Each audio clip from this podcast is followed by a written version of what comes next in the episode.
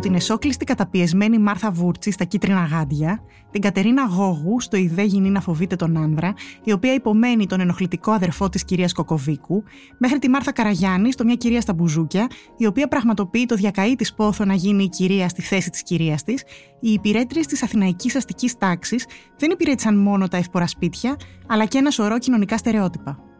Είμαι η Αγιάτη Μπενάρδου, είμαι ιστορικός και αυτό είναι ένα επεισόδιο της σειράς Ιστορία μιας πόλης. Σήμερα έχω τη χαρά να είναι μαζί μου η κυρία Ποθητή Χατζαρούλα για να μιλήσουμε για τις υπηρέτριες, τις ψυχοκόρες, την έμισθη οικιακή εργασία η οποία στήριξε τις ανώτερες και ανώτατες τάξεις της πόλης τις περασμένες δεκαετίες. Αν σας αρέσει η ιστορία μιας πόλης, ακολουθήστε μας στο Spotify, στα Apple Podcast και στα Google Podcast. Είναι τα podcast της Lifeo. Η Ποθητή Χατζαρούλα είναι ιστορικός, αναπληρώτρια καθηγήτρια στο τμήμα Κοινωνικής Ανθρωπολογίας και Ιστορίας του Πανεπιστημίου Αιγαίου. Στις δημοσιεύσεις της περιλαμβάνεται το βιβλίο Μιλεύοντα την Υποταγή, οι έμιστες οικιακές εργάτριες στην Ελλάδα το πρώτο μισό του 20ου αιώνα, που κυκλοφόρησε από τις εκδόσεις Παπαζήση το 2012, το οποίο και μεταφέρθηκε σε θεατρική παράσταση από τη θεατρική ομάδα Κάζους Μπέλη με τίτλο Περί Υποταγής. Το ερχόμενο φθινόπωρο το βιβλίο θα μεταφερθεί στο θέατρο και πάλι σε σκηνοθεσία Δημήτρη Αδάμη. Πρόσφατα δημοσίευσε τη μονογραφία της Child Survivors of the Holocaust in Greece, Memory, Testimony and Subjectivity από τον Νίκο Routledge 2020. Είναι ιδρυτικό μέλος της Ένωσης Προφορικής Ιστορίας. Ποθητή, καλώς ήρθες στην ιστορία μιας πόλης. Ευχαριστώ πολύ Αγιάτη για την πρόσκληση. Χαίρομαι ιδιαίτερα που βρίσκομαι εδώ ε, και θεωρώ σημαντικό ότι η ιστορία μιας πόλης δίνει βήμα στον ιστορικό λόγο. Μου άρεσε πολύ που ξεκινήσαμε με τον ελληνικό κινηματογράφο. Ε, είναι ένα προνομιακό πεδίο εξέτασης της ιδεολογίας και της λειτουργίας της σε μια συγκεκριμένη εποχή και κοινωνία. Η Βον Κοσμά έχει αναλύσει τη σχέση ανάμεσα στις αναπαραστάσεις ε, του φιλμικού λόγου και την κοινωνική πραγματικότητα της εποχής οι ταινίες της δεκαετίας του 1960 εκφράζουν μια γεμονική αντίληψη για το φύλλο, αναπαράγουν ε, την πατριαρχική εξουσία η οποία ε, παρόλες τις αναταράξεις που μπορεί να συμβαίνει τελικώς αναδεικνύεται αδιατάρακτη. Τα υποκείμενα βέβαια σε αυτές τις ταινίες καταλαμβάνουν διακριτές θέσεις με βάση τον έμφυλο καταμερισμό, αναλύουν τα πρότυπα θηλυκότητας θα μπορούσαμε να προσθέσουμε ε, στα παραδείγματα που ανέφερες και την ε, Δέσποινα Στυλιανοπούλου. Σωστά βεβαίως. Αλλά και τη Σαπφόνο Ταρά. Ναι, ναι, ακριβώς. Ε, και θα έλεγα ότι η φιγούρα της Στυλιανοπούλου εκφράζει το φόβο της αστικής τάξης για την απάλληψη των ταξικών διακρίσεων. Για ποιο λόγο; Γιατί δεν μπορεί, δεν καταφέρνει να ενσαρκώσει την πραγματική γυναίκα. Είναι μία ερζάτς κατά τη γνώμη μου φιγούρα, ε, δηλαδή όταν ε, έχει ένα ανδρόγυνο σώμα, όταν φοράει τα ρούχα της κυρίας της, ε, το σώμα της αλλά και οι τρόποι της την προδίδουν και με αυτό θέλω να πω ότι τα συστήματα του φύλου δημιουργούν ε, πρότυπα θηλυκότητας ε, κανονιστικές αρχές για το πώς πρέπει να είναι μια γυναίκα, ε, τα οποία σίγουρα ε, δεν καταφέρνουμε ε, όλες οι γυναίκες να ανταποκριθούμε σε αυτά. Κάποιες όμως γυναίκες, ανάλογα με την ταξική τους θέση ή ανάλογα με την σεξουαλικότητά τους και άλλα χαρακτηριστικά τους, υπολείπονται αυτών των ε, προτύπων. Ναι, συγκεκριμένα η, η Στυλιανοπούλου, τουλάχιστον όπως εμφανίζεται σε αυτές τις ταινίες, είναι σχεδόν αριστοφανική η φυσιογνωμία. Έχεις δίκιο, είναι ένα παράξενο υβρίδιο. Δεν είναι ξεκάθαρος ο ρόλος όπως τις περιπτώσει που ανέφερα στον πρόλογο μου, πράγματι. Θα ήθελα ξεκινώντας αυτή τη συζήτηση υποθητή να θέσουμε λίγο το χρονολογικό πλαίσιο της συζήτησής μας. Αναφερθήκαμε βεβαίως στον κινηματογράφο, είναι δεκαετία 50 και 60, οι ταινίες οι περισσότερες ε, χρονολογούνται τη δεκαετία του 60, αλλά η αλήθεια είναι ότι το φαινόμενο αυτό ξεκινάει νωρίτερα, ε, κατά το τελευταίο τέταρτο του 19ου αιώνα, όταν συντελείται η αστικοποίηση της πρωτεύουσας και ένας μεγάλος αριθμός οικιακών εργατριών συγκεντρώνει στα αστικά κέντρα, έτσι δεν είναι; Πολύ σωστά, είναι ακριβώς έτσι. Θα ήθελα προτού απαντήσω σε αυτό το ερώτημα να πω ότι υπάρχουν πολύ διαφορετικοί τρόποι να γράψει κανείς την ιστορία της οικιακής εργασίας ε, και οι αναπαραστάσεις ε, στον κινηματογράφο ε, μας δίνουν την ε, οικιακή ε, βοηθό μέσα από ένα συγκεκριμένο βλέμμα που είναι το βλέμμα της αστικής τάξης. Ε, άρα εμένα με απασχόλησε κατά πόσο η ιστοριογραφία ε, χρησιμοποιώντας την προφορική ιστορία θα μπορούσε τη φωνή αυτών των γυναικών, δηλαδή να τις μετατρέψει από αντικείμενα του βλέμματος των άλλων ή του λόγου των άλλων σε υποκείμενα της ιστορικής αφήγησης ε, αυτό θα έλεγα ήταν για μένα ε, ένα στίχημα. Άρα με απασχόλησε ε, οπωσδήποτε και επεξεργάστηκα τις στατιστικές οι οποίες υπάρχουν από το 1861 από τον Αλέξανδρο Μανσόλα για την, ειδικά και για την οικιακή εργασία ε, τις υπηρέτριες και τους υπηρέτες, ενώ για τη βιομηχανική εργασία η πρώτη απογραφή είναι αργότερα. Και πάλι όμως, συγγνώμη που διακόπτω, στο 19ο αιώνα ή πια έχουμε μπει στον 20ο; 1800, ναι, στο 19ο, το 1878-79. Μάλιστα, πολύ νωρίς. Ναι. Ε, και βλέπουμε ότι ένα μεγάλο ποσοστό των ε, γυναικών, περίπου το 10% του πληθυσμού, για την Ελλάδα μιλάμε, για όλη την Ελλάδα, ήταν, ε, ήταν ε, υπηρέτριες. Και έχουμε ήδη από την ίδρυση του ελληνικού κράτους, μετά από την ίδρυση ε, που ξεκινάει μάλλον από τη στιγμή που επιλέγεται η Αθήνα ως πρωτεύουσα του ελληνικού κράτους, η αστική ζωή ε, χρειάζεται την οικιακή εργασία και ε, υπάρχουν πολλά παράπονα όπως αποτυπώνεται στο έργο της ε, ε ΛΙΤ για την έλλειψη ε, οικιακού προσωπικού και ακόμα εκείνη την περίοδο υπάρχουν και πολλοί άντρες, δηλαδή περνάνε ας πούμε από τα κατάστοιχα ενός εμπόρου όπως μας δείχνει η Ευτυχία Λιάτα ε, το 1860 αν δεν κάνω λάθος, περνάνε 51 άνθρωποι, ε, κυρίως άντρες, ε, πάλι όπως θα έτσι ίσως συζητήσουμε στη συνέχεια από τα νησιά κυρίως των ναι. Κυκλάδων, ναι. Ήδρα, Σπέτσες ε, και τα ε, Τίνο και τα άλλα νησιά. Σε εκείνη τη φάση αλλά και αργότερα ε, υπάρχει νομοθετικό πλαίσιο για τις και τους οικιακές ε, βοηθούς, οικιακούς βοηθούς ή είναι κάτι απολύτως αυτορυθμιζόμενο θα ελεγες Καθώς ε, η Αθήνα μεγαλώνει και ειδικά από το 1900 μέχρι το 1940 ο πληθυσμός της αυξάνεται ραγδαία.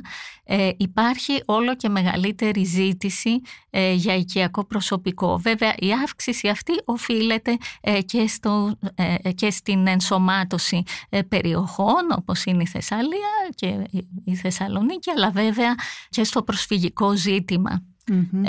όπου έρχονται πολλά ορφανά και ε, γυναίκες και ηλικιωμένοι. Τώρα, ήθελα απλώς να πω για το προηγούμενο ζήτημα ότι από το 1900 μέχρι το 1950, ενώ όπως είπαμε η οικιακή εργασία ε, είναι η κυρίαρχη μορφή εργασίας, ε, κατά τη διάρκεια του 20ου αιώνα και ειδικά μετά το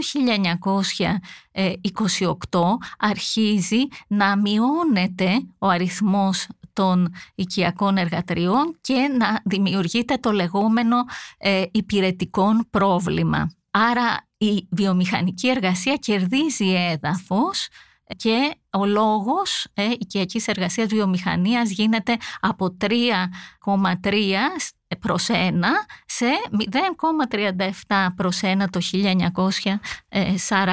Να επιμείνω λίγο, νομοθετικά αυτό ρυθμίζεται με κάποιο τρόπο ή όχι; Βέβαια και μάλιστα ρυθμίζεται ήδη από το 1870 ενώ η πρώτη εργατική νομοθεσία ε, ξεκινάει το 1912 ε, με, την, με τον νόμο περί γυναικών και ανηλίκων η οικιακή εργασία ρυθμίζεται νωρίτερα από το 1870 και η δεύτερη ε, διάταξη είναι το 1978 μέχρι το 1946 από 7 αστυνομικές διατάξεις. Βρίσκεται δηλαδή εκτός της εργατικής νομοθεσίας. Κατάλαβα Και αυτό γιατί συμβαίνει, ε, διότι ακολουθεί την, ε, ένα μια γενικότερη τάση της ε, Ευρώπης και ειδικά τον κώδικα του Παρισιού της ίδιας εποχής το 19ο αιώνα, όπου οι οικιακές εργάτριες γίνονται αντιληπτές ως κίνδυνος, ως μέρος των επικίνδυνων τάξεων. Δηλαδή απειλούν την οικογένεια την ιδιοκτησία της οικογένειας, παρόλο που όλες οι στατιστικές που γίνονται στον 20ο αιώνα μας δείχνει ότι η εγκληματικότητα ε, των υπηρετριών, γιατί γίνονται ειδικές στατιστικές για αυτό το λόγο, είναι μηδαμινή, παρόλα αυτά ε, στο φαντασιακό της αστικής τάξης υπάρχει αυτός ο φόβος. Και ο δεύτερος φόβος είναι η πορνεια ε, δηλαδή η υγεία της οικογένειας, ο φόβος ότι θα παρισφρήσουν εντός ε, της οικογενειακής αιστείας που θεωρείται αλόβητη από, τον, από την οικονομία και βέβαια υπάρχει η ε, ενδογαμία, δηλαδή ναι ο γάμος, οι γαμήλιες στρατηγικές έχουν σχέση με τον, ε, το γάμο ε, ανθρώπων που ανήκουν στην ίδια κοινωνική τάξη. Άρα ε, εδώ υπάρχει το ζήτημα της σεξουαλικότητας αυτών των γυναικών που δεν ανήκουν στην οικογένεια. Και που θα διαταράξουν. Θα διαταράξουν αυτό το στάτους. Αυτό. Ακριβώς. Πολύ ενδιαφέρον. δεν είχα ιδέα.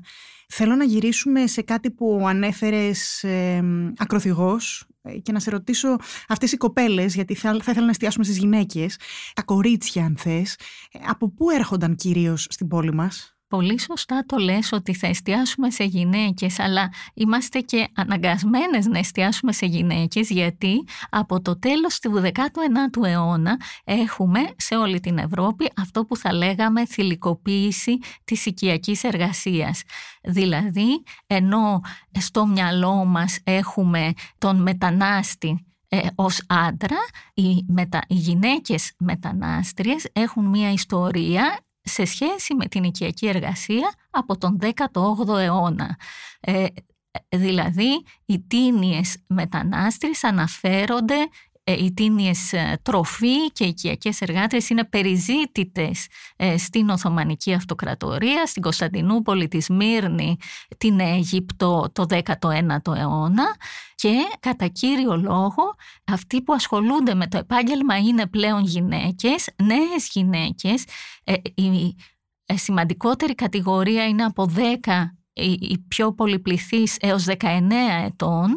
Βέβαια, εδώ δεν περιλαμβάνονται τα παιδιά για τα οποία νομίζω θα μιλήσουμε αργότερα κάτω των 10 ετών στις απογραφές και πρέπει να το λάβουμε υπόψη.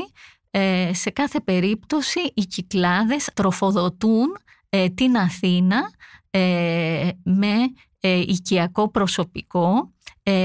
θα λέγαμε όταν οι, οι πόλεις πια της Οθωμανικής Αυτοκρατορίας χάνουν, δεν είναι πλέον ε, σε ακμή. Σε ακμή.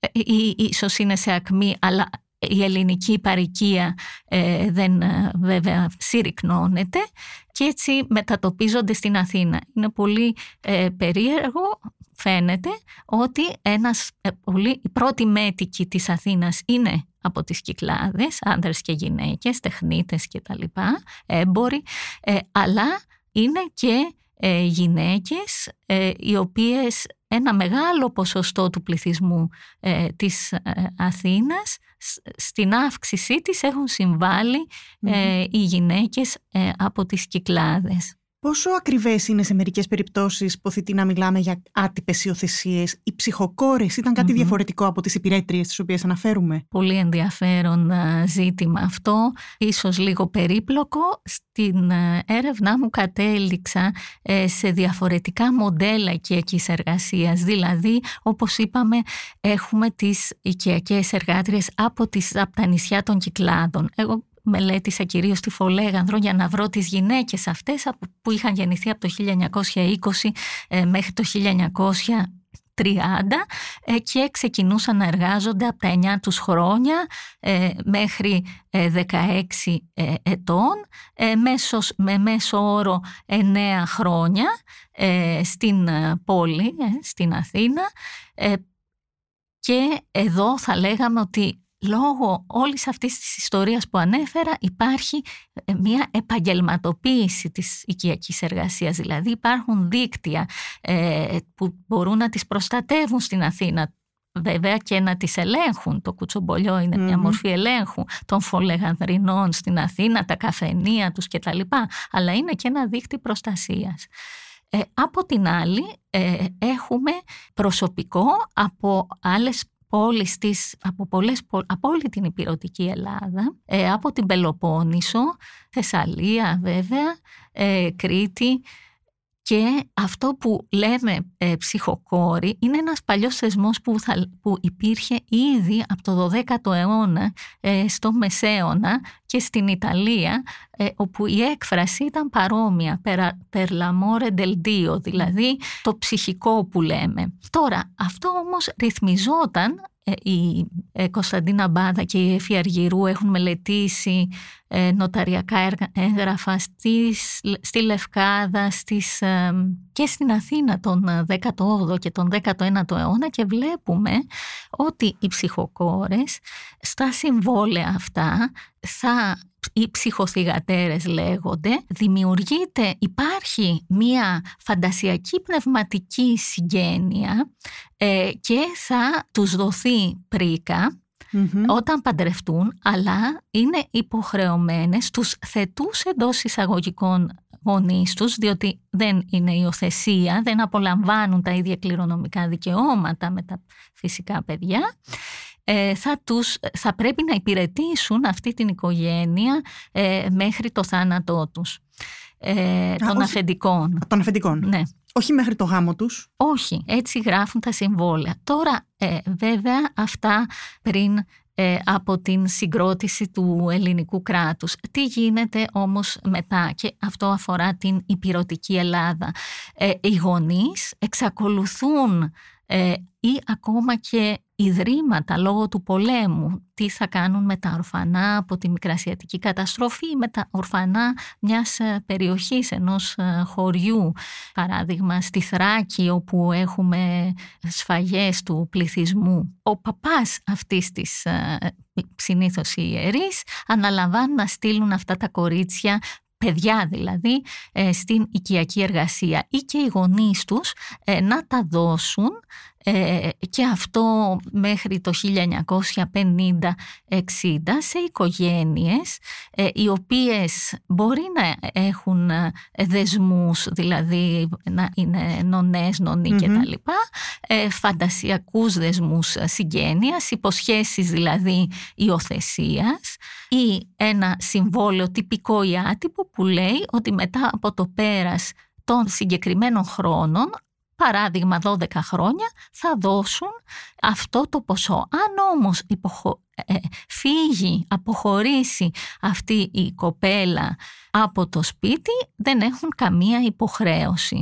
Ε, και έτσι πολλές φορές ε, όπως αναφέρει ο Γενικός Διευθυντής της Αστυνομικής Διεύθυνσης Αθήνα και Πειραιά, ο Αριστοτέλης Κουτσουμάρης, βρίσκονται ε, αναφέρει, όπως λέει, εκατοντάδες περιπτώσεις παιδιών που περιπλανώνται στους δρόμους της Αθήνας ε, γιατί τα έχουν διώξει προκειμένου να μην πληρώσουν ε, αυτά τα χρήματα.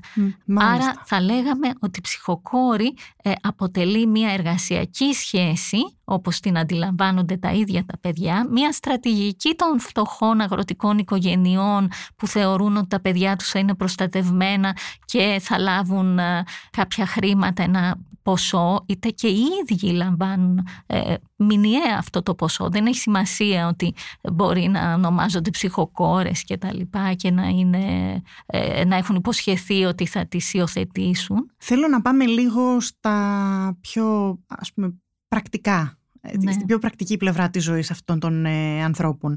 Ποια ήταν η καθημερινότητά τους, ποιες ήταν οι υποχρεώσεις τους μέσα στο σπίτι ή εκτός; Αυτό που θα έλεγα είναι ένα ότι συγκροτείται μέσα στην οικιακή εργασία, μέσα από αυτή τη σχέση ε, των εργοδοτριών ε, και των οικιακών εργατριών, ε, μία, ένα υποκείμενο φτιάχνεται στην υπηρεσία των άλλων. Με την έννοια ότι ολόκληρος ο χρόνος αυτών των γυναικών ε, είναι αφιερωμένος ε, στις εργοδότριές τους, στις ανάγκες του νοικοκυριου των ανδρών, των παιδιών και τα λοιπά. Ε, οπότε για να δημιουργήσουν έναν άνθρωπο που έχει αυτά τα χαρακτηριστικά και ο οποίος έχει έρθει από ένα φτωχό αγροτικό νοικοκυριό ή ακόμα από ε, δεν το είπαμε αυτό, από την πόλη, ε, που βέβαια αποφεύγουν τα κορίτσια, οι, οι οικογένειες αυτές να στείλουν τα παιδιά τους στην οικιακή εργασία ε, και προτιμούν τα εργοστάσια. Υπάρχει μία λοιπόν ε, διαδικασία με την οποία ενσταλάζεται θα λέγαμε μία ολόκληρη κοσμοθεώρηση ώστε αυτά, αυτοί οι άνθρωποι, αυτές, αυτά τα παιδιά, αυτές οι γυναίκες να μπορέσουν να τους υπηρετήσουν διότι δεν γνωρίζουν τα πιάτα, ε, τα, τις, τη, πρίζα, ε, τα έπιπλα, ε, τις δουλειές του σπιτιού. Δηλαδή δεν είναι ότι έρχονται προετοιμασμένες από την Αφού είναι 10 χρονών από την ναι. επαρχία, είναι λογικό. Ναι. ναι. Θέλω να σε ρωτήσω, να επιμείνω έτσι για τη ζωή μέσα στο σπίτι. Ε, αν και μου έκανε μεγάλη εντύπωση ότι μικρά κορίτσια ε, εργάζονται σε εργοστάσια ή κάνουν άλλου τύπου δουλειές το προσπερνώ, να γυρίσουμε μέσα στο σπίτι, στα περίφημα δωμάτια υπηρεσίας. Θέλω να μου πεις ε, λίγο τι συνέβαινε, πώς αποτυπώνεται στα σπίτια η παρουσία αυτών των ανθρώπων. Αυτό έχει μεγάλο ενδιαφέρον ε, και η ερώτηση γιατί ε, είναι σημαντικό να βλέπουμε τις διαφοροποιήσεις, όχι μία ενιαία εικόνα όπως έχουμε συνηθίσει ενδεχομένως από τον ελληνικό κινηματογράφο. Ε, για παράδειγμα έχουμε ε, τα μεγαλοαστικά σπίτια τα οποία βρίσκονται στην περιοχή του κολονακιου στο κέντρο της Αθήνας, στα Πατήσια, στην Οδό Πατησίων. Ε, και εκεί είτε είναι μονοκατοικίες είτε είναι πολυκατοικίες, έχουν πάρα πολλά δωμάτια. Ε, και υπάρχουν ε, πάρα πολλές απαιτήσεις. Και τα πλισταριό στις μονοκατοικίες αυτές, έχουν αποθήκες και τα λοιπά. Το πλισταριό και η κουζίνα μπορεί να βρίσκονται στο υπόγειο και είναι περίεργο ότι έχουν και ασανσέρ να ανεβάζουν το φαγητό από την κουζίνα ε, στην ε, τραπεζαρία που τρώνε. Και ε, επίσης ε, μπορεί το πλισταριό να είναι ε, στην ταράτσα. Ε, συνήθως λοιπόν τα δωμάτια αυτά υπηρεσίας στα μεγαλοαστικά σπίτια είναι ε, δίπλα στο πλισταριό ή στην κουζίνα και εκεί κοιμούνται ε, βέβαια γιατί αυτά τα νοικοκυριά έχουν περισσότερες από μία ε, οικιακές ε, βοηθούς, έχουν δύο ή τρεις ε, και μπορεί να έχουν και άντρες που είναι ο κυπουρός, ο αμαξάς και τα λοιπά. Οι γυναίκες είναι η τραπεζιέρα, η καμαριέρα και η μαγείρισα που θα λέγαμε ότι είναι στην κορυφή της ιεραρχίας και οι γυναίκες από τη Φολέγανδρο φτάνουν, έτσι υπάρχει αυτή η κινητικότητα και να φτάσουν ε, στην, να γίνουν μαγείρισες που σημαίνει και περισσότερα χρήματα και ε, επομένως ε, οι συνθήκες ε, παρόλο που η δουλειά είναι πάρα πολύ σκληρή το παρκέ, στα γόνατα όλες υποφέρουν από τα γόνατά τους το κέρωμα, το σιδέρωμα χαρτιά, τσάγια και πολλές κρεβατοκάμαρες και τα λοιπά πολλές απαιτήσεις για το πώς τα έπιπλα ε, θα καθαριστούν, σκαλιστά και ούτω καθεξής. Ε, και ε, τα, η φροντίδα βέβαια των παιδιών, ψώνια και ούτω καθεξής, στα θα λέγαμε μεσοαστικά ή μικροαστικά νοικοκυριά, εκεί συνήθως δεν υπάρχει δωμάτιο υπηρεσίας ή ακόμα και να υπάρχει δεν κοιμούνται, χρησιμοποιείται για άλλους σκοπούς στο δωμάτιο υπηρεσίας ε, και είναι, το αναφέρουν και οι ίδιες δηλαδή οι γυναίκες αυτές οι οποίες πήρα συνέντευξη αλλά και στα άρθρα των εφημερίδων ασχολούνται η Λίλη Κανάκου, ο Παύλος Νιρβάνας, έτσι πολύ σημαντικοί συγγραφείς. Οι επιθεωρητές εργασίας, προσωπικότητες όπως η Μαρία Σβόλου κοιμούνται στο πατάρι, περίεργο, ε, δηλαδή δεν μπορείς να το φανταστείς, ανεβαίνουμε μία σκάλα κάτω από το τραπέζι της κουζίνας, κάτω από τη σκάλα, ε, δηλαδή δεν έχουν έναν ε, προσωπικό ιδιωτικό χώρο. Ανέφερες μία διαβάθμιση ε, ως προς τις ε, αρμοδιότητες και τελικά αναφέρεις ότι η μαγείρισα είναι μάλλον η ανώτατη ε, εκ των υπηρετριών. Ε, τι γνωρίζουμε για την περιβολή τους, τι φορούσαν μέσα στο σπίτι και αυτή η διαβάθμιση αποτυπώνεται στην περιβολή και αποτυπώνεται και στις επιμέρους εργασίες που έχουν να επιτελέσουν ή είναι μια ενιαία περιβολή και αυτό είναι όλο; Είναι εξαιρετικά σημαντικό νομίζω αυτό το ζήτημα ε, και έτσι το ότι για να το θέσει κανείς χρειάζεται έτσι, ευαισθησία γιατί ε, πράγματι η ποδιά είναι ένα κεντρικό σύμβολο το οποίο χρησιμοποιείται από τους εργοδότες ανάλογα με το κοινωνικό στρώμα στο οποίο ανήκουν με εντελώς διαφορετικούς τρόπους.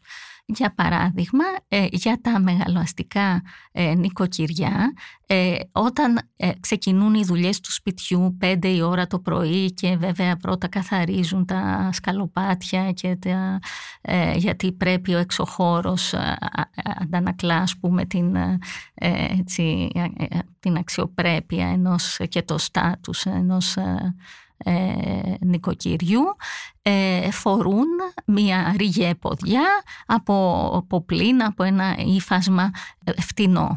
Ε, μετά πρέπει οπωσδήποτε να κάνουν μπάνιο ε, για να μην μυρίζουν όπως λένε, οπότε να, να, να, αλλάξουν ποδιά και να σερβίρουν το πρωινό ή το μεσημεριανό. και εδώ η ποδιά είναι μαύρη και υπάρχει το λευκό ποδιδάκι και όταν έχουν επίσημα δείπνα και το μπονέ στο κεφάλι δηλαδή. Άρα υπάρχουν διαφοροποιήσεις ακόμα και στην ίδια γυναίκα το τι θα φορέσει μέσα στη μέρα. Δεν είναι μόνο ο ρόλος ο οποίος διαχωρίζει τη μία υπηρέτρια από την άλλη. Η μαγείρισα δεν θα σερβίρει. Σωστά, αλλά θα φοράει θα... Το, άρα θα φοράει το ίδιο ένδυμα, την ίδια περιβολή καθ' όλη τη διάρκεια της ημέρας. Σημασία έχει εκείνη που στέκεται δίπλα στο τραπέζι που είναι η καμαριέρα ή αν υπάρχει τραπεζιέρα. Και μάλιστα ε, δεν απαιτούν ε, οι εργοδότες της ε, ε, μεγαλοαστικής τάξης της συνεντεύξης, ίσως να μην είναι τόσο γενικευμένο αυτό, ε, να φορούν την ποδιά τουλάχιστον στο Μεσοπόλεμο, με το, μέχρι το 1950 να φορούν την ποδιά έξω, ενώ για τα μικροαστικά νοικοκυριά δεν έχει καμία σημασία να σερβίρουν με ποδιά ή οτιδήποτε τέτοιο. Ε, φορούν τα κανονικά τους ρούχα. Υπάρχει σχεδόν πάντοτε μία οικιακή βοηθός, αλλά σημασία έχει να βγαίνει έξω με την ποδιά, είτε στο μπακάλι, το μανάβι να ψωνίζει, είτε με την οικογένεια. Και ε, αυτό το αντιλαμβάνονται ως ένα στίγμα, δηλαδή ντρέπονται πάρα πολύ οι γυναίκες αυτές ε, για, ε, που φορούν ποδιά έξω από το σπίτι. Και γι' αυτό, συγγνώμη που διακόπτω, μία μαγείρισα, ε, που ε, μάλλον έφτασε ε, από τη Φολέγανδρο, ε, λέει εγώ έξω από το σπίτι με ποδιά με καμία δύναμη. Ναι. Ποθητή μιλάμε για μια κοινωνία πατριαρχική, το είπες και εσύ, και αυτόματα βεβαίως έρχεται στο νου η σχέση υπηρετριών και κυριών, και η σχέση των υπηρετριών με τους άντρες του σπιτιού. Πώς θα τα περιέγραφες, πώς θα περιέγραφες αυτές τις δυναμικές; Έτσι αυτό το μέρος στο οποίο στο βιβλίο μου πραγματεύομαι ε, ε, τις σχέσεις αυτές, χρησιμοποιώ αυτή ακριβώς τη λέξη δυναμικές και ε, θα λέγαμε ότι ο ιδιωτικός χώρος του σπιτιού ε, μέσα από αυτή την πατριαρχική δόμηση, οργάνωση του γάμου ε, είναι ένας χώρος ο οποίος ανήκει στις γυναίκες. ε, το οποίο ε, μπορεί να τους δίνει κάποια δύναμη αλλά έχει και έναν μεγάλο φόρτο εργασίας και ένα πολύ αγχωτικό ρόλο που είναι η διαχείριση του οικογενειακού προϋπολογισμού. Οι γυναίκες πρέπει να τα βγάλουν πέρα ε, με τα χρήματα βρέξει χιονίσει. Οπότε ε, οι άντρες ε, εμφανίζονται στις αφηγήσεις τους ως καλύτεροι ενώ στις αφηγήσει των γυναικών από τις οποίες πήρα συνέντευξη ως καλύτεροι από τις κυρίες τους. Ε, γιατί ακριβώς ε, δεν ασχολούνται και έχουν αναλάβει αυτό που είπα προηγουμένως, δηλαδή να δημιουργήσουν μέσα από μηχανισμούς που εγώ τους ονομάζω μηχανισμούς της ε, υποταγής ε, και σε αυτούς περιλαμβάνω την εκμάθηση ακόμα και του βλέμματος, της ομιλίας, πώς κοιτάζεις με χαμηλά μάτια το σώμα, τη στάση του σώματος. Ε, μην ξεχνάμε ότι έπρεπε να δίνουν τις ε, κυρίες τους, να τους ε, δένουν τα παπούτσια, τα κουμπιά, τα παπούτσια, τους κυρίους κτλ. Βέβαια, ο χώρος του σπιτιού είναι ένας κοινωνικός χώρος στον οποίο δεν μπορούν όλοι ε, οι γυναίκες αυτές να κινηθούν ελεύθερα, υπάρχουν περιορισμοί Επίσης, ε, ήδη ε, το καλωσόρισμα, όπως το ονομάζω, ε, είναι μία στιγμή όπου φτάνει μία κοπέλα από το χωριό και εκεί ο τόνος της φωνής, οι δουλειές που αμέσως τη βάζουν να κάνει, θα λέγαμε ότι δημιουργούν, ενσταλάζουν μπαίνει μάλλον ο άνθρωπος αυτός, αυτή η κοπέλα σε μια διαδικασία δημιουργίας ε, μιας καινούρια στο να γίνει δηλαδή ένα υποκείμενο στην υπηρεσία των άλλων. Έχουμε παραδείγματα άσκησης βίας, βάναυσης ε, τιμωρίας, κακοποίησης; Έχουμε πολλά τέτοια παραδείγματα ε, όπως μας δείχνουν τα αστυνομικά αρχεία αλλά ε, και ε, βέβαια γνωρίζουμε όλοι την, το 1955 την Σπυριδούλα Ράπτη, η οποία κακοποιήθηκε από την, βάναυσα από την οικογένεια Βεϊζαδέ ε, στον Πειραιά. Ήταν η Σπυριδούλα Ράπτη από την Ματαράγκα Αγρινίου. Ε, μια τυπική θα λέγαμε ιστορία. Ε, αυτές οι ιστορίες ε, φτάνουν ε, στις εφημερίδες και προκαλούν θα λέγαμε έναν σάλο που όμως έχει και ένα αυτό που λέει Σούζαν Σόντακ μια πορνογραφία του πόνου. Ε, και γιατί το λέω αυτό διότι δεν οδηγούν ε, σε κάποια ε, μέτρα σε, στην καλυτέρευση των συνθήκων ζωής. Και αυτό που είπαμε ε, για την ομοθεσία μέχρι το 1989 επιτρεπόταν η εργασία των ανηλίκων κάτω των 14 χρονών στην οικιακή εργασία, ενώ είχε απαγορευτεί το 1912 για τη βιομηχανική εργασία ή κάποιες άλλες εργασίες. Δηλαδή, και υπάρχει μια λυσαλέα θα λέγαμε αντίδραση ε, ε, ομάδων της αστικής τάξης να παραμείνει δηλαδή να ρυθμίζεται από τον αστικό κώδικα ως μια ιδιωτική υπόθεση, ονομάζεται ιδιάζουσα αυτή η εργασία από τους νομικούς και δίνεται ο ηθισμένος μισθός, δηλαδή δεν υπάρχει κατώτερος μισθός, συλλογικές συμβάσεις, ε, τίποτα απολύτως, αλλά ο μισθός που συνηθίζεται να δίνεται σε αυτές τις περιπτώσεις. Παραδείγματα στενότερων δεσμών, φιλίας, αγάπης μεταξύ αυτών των κοριτσιών, των γυναικών και της οικογένειας στην οποία εργάζονται; Εγώ αυτό που, ε, αυτό που προέκυψε μάλλον μέσα από την ε, εμπειρία ε, των υποκειμένων, μέσα από την μελέτη της εμπειρίας τους είναι μία εμπειρία, θα την έλεγα, ταξικής καταπίεσης. Δηλαδή οι γυναίκες αυτές έβλεπαν τη σχέση αυτή σε κάθε περίπτωση ως μία εργασιακή σχέση. Ε, αυτό ε, συμβαίνει ε, είτε ήταν ψυχοκόρες είτε έμειναν ακόμα και ολόκληρη τη ζωή τους στην ίδια οικογένεια και έχει νομίζω ενδιαφέρον μία περίπτωση που αγαπάει τη, μάλλον δεν λέει αγαπάει, η Ιφηγένεια, η κυρία της, είναι τώρα πολύ ηλικιωμένη, με αγαπάει πολύ, ε, μου συμπαραστέκεται στο νοσοκομείο, δεν μιλάω. Άμα δεν μιλάς και ψέματα να σου πούν και να σου πούν ότι αυτό δεν το έκανες καλό, ε, θα περάσεις καλά. Αλλιώς δεν, περά, δεν περνάς καλά. Ποθητή πριν κλείσουμε θέλω να σε ρωτήσω πότε ευθύνει πλέον αυτό το φαινόμενο της οικιακής εργασίας ε, και γιατί. Ο Πιέρ Μπουρδιέ στο βιβλίο του ε, «Διάκριση» ε, γράφει ότι ε, έχει ως προμετωπίδα μία φράση του Ελέν Μπεζανσόν, του Γάλλου ιστορικού, που λέει ότι ο αστικός πολιτισμός δεν μπορεί να επιβιώσει χωρίς την ύπαρξη των υπηρετριών. Και ε, βλέπουμε μία φθήνουσα πορεία στην Ελλάδα από το 1970 μέχρι το 1990, ε, θα έλεγα όχι, κυρίως το 1990, γιατί τόσο αργά, σε αντίθεση με τις άλλες ευρωπαϊκές χώρες, δηλαδή πρέπει να βλέπουμε τη σχέση της άμυσης γυναικείας εργασίας των ε, νοικοκυρών, των κυριών ας πούμε του σπιτιού και της ε, έμισης οικιακής εργασίας. Αυτή η ε, φτύνουσα λοιπόν πορεία οφείλεται ε, στο ότι οι γυναίκες ε, αφενός βγαίνουν ε, στην εργασία το 1990 και επίσης γίνεται εντελώς ανεπιθύμητη οικιακή εργασία, προτιμούν τις υπηρεσίες, προτιμούν τη βιομηχανία κτλ. Αυτό όμως το κενό που δημιουργείται καλύπτεται όπως ξέρουμε από ε, τις αλλοδαπές οικιακές ε, εργαζόμενες ε, οι οποίες έρχονται ήδη από τη δεκαετία του 1990 αλλά και νωρίτερα για τη, ε, τη μεγαλοαστική θα λέγαμε τάξη από τα, τις Βαλκανικές χώρες, Νοτιοανατολική Ασία και ε, Κεντρική Ευρώπη. Και έτσι έχουμε την εκτείναξη πάλι ε, της οικιακής εργασίας και αυτό συμβαίνει επειδή οι χώρες του Ευρωπαϊκού Νότου ε, δεν έχουν ένα κράτος ε, κοινωνικής πρόνοιας ε, και για τα παιδιά και για τους ηλικιωμένους. Ποθητή, σε ευχαριστώ πάρα πολύ για αυτή τη συζήτηση.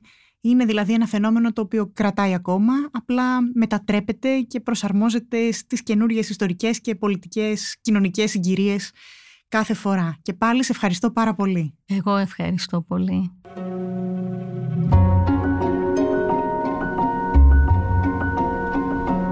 Ακούσατε ακόμα ένα επεισόδιο της σειράς Ιστορία μιας πόλης με την κυρία Αποθητή Χατζαρούλα, με την οποία μιλήσαμε για τις οικιακές βοηθούς, τις γυναίκες εκείνες που υπηρέτησαν την αστική τάξη του περασμένου αιώνα. Αν σας αρέσει η ιστορία μιας πόλης, ακολουθήστε μας στο Spotify, στα Apple Podcast και στα Google Podcast. Ηχοληψία, επεξεργασία και επιμέλεια, Φαίδωνας Κτενάς και Μερόπη Κοκκίνη. Ήταν μια παραγωγή της LiFO. Είναι τα podcast της LiFO.